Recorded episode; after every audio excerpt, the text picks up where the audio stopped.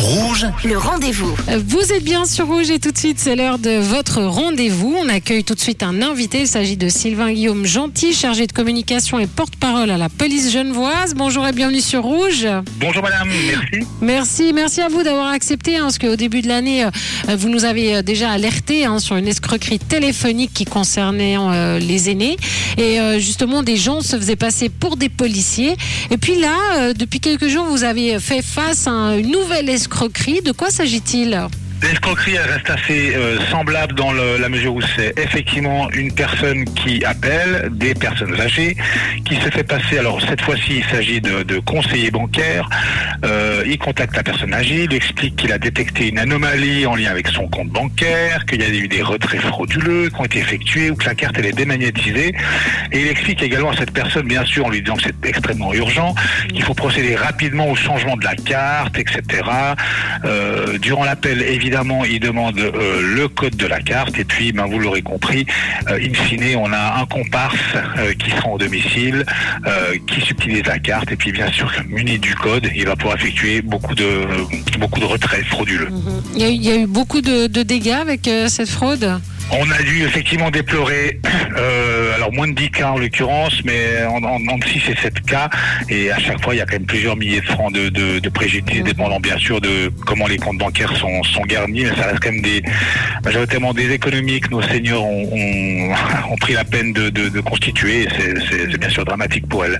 Donc la technique, c'est toujours la même. Un coup de fil et puis on se fait passer pour quelqu'un d'une certaine autorité. Et puis ça fonctionne à chaque fois. Oui, ça fonctionne en tout cas de manière assez régulière parce que bien sûr on a affaire à des gens talentueux dans la mesure où ils savent finalement mettre la personne qu'ils appellent dans une situation de stress en prétextant bien sûr un problème grave et c'est urgent, il faut le régler rapidement, etc. Alors peu importe ensuite pour qui il va se faire passer, que cela c'est un conseiller bancaire, là les fois d'avant c'était un policier, le policier ça pourra réapparaître à nouveau parce que ces phénomènes sont cycliques, mais la règle de base elle est toujours la même.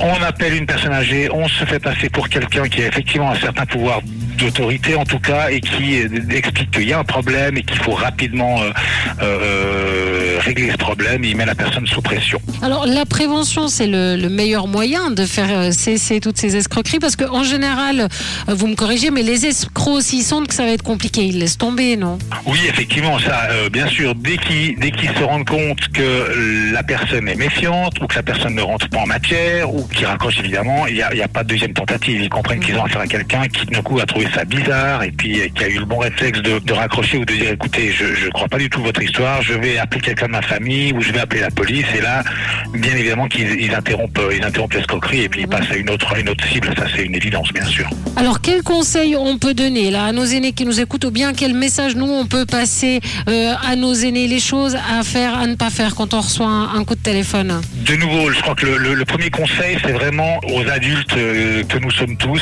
c'est de prendre soin de nos aînés, que ce soit un voisin ou évidemment de notre famille, si on a un octogénaire ou non-agénaire dans la famille, c'est de lui rappeler régulièrement les conseils suivants. C'est lorsqu'il y a quelqu'un qui appelle, qui prétend être quelqu'un qui travaille pour telle société ou telle institution, et qu'il y a bien sûr un problème et que c'est urgent et que l'histoire paraît invraisemblable, il faut très rapidement se méfier et puis soit raccrocher si on n'a pas la force de commencer à discuter ou soit alors demander effectivement la qualité de la personne, son nom, demander un numéro de téléphone et puis dire on rappelle dans un moment et là impérativement aviser un proche pour expliquer l'histoire et très vite l'escroquerie elle ne pourra pas prendre mais évidemment. En tout cas on vous remercie beaucoup pour tous ces conseils, merci de nous avoir prévenus une fois de plus, comme ça on travaille main dans la main et c'est très important. Donc Sylvain Guillaume-Gentil, chargé de communication porte-parole à la police genevoise. Merci d'avoir été notre invité sur Rouge.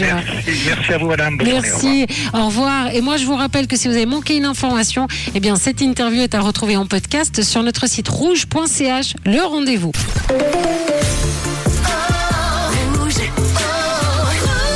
Une couleur, une radio.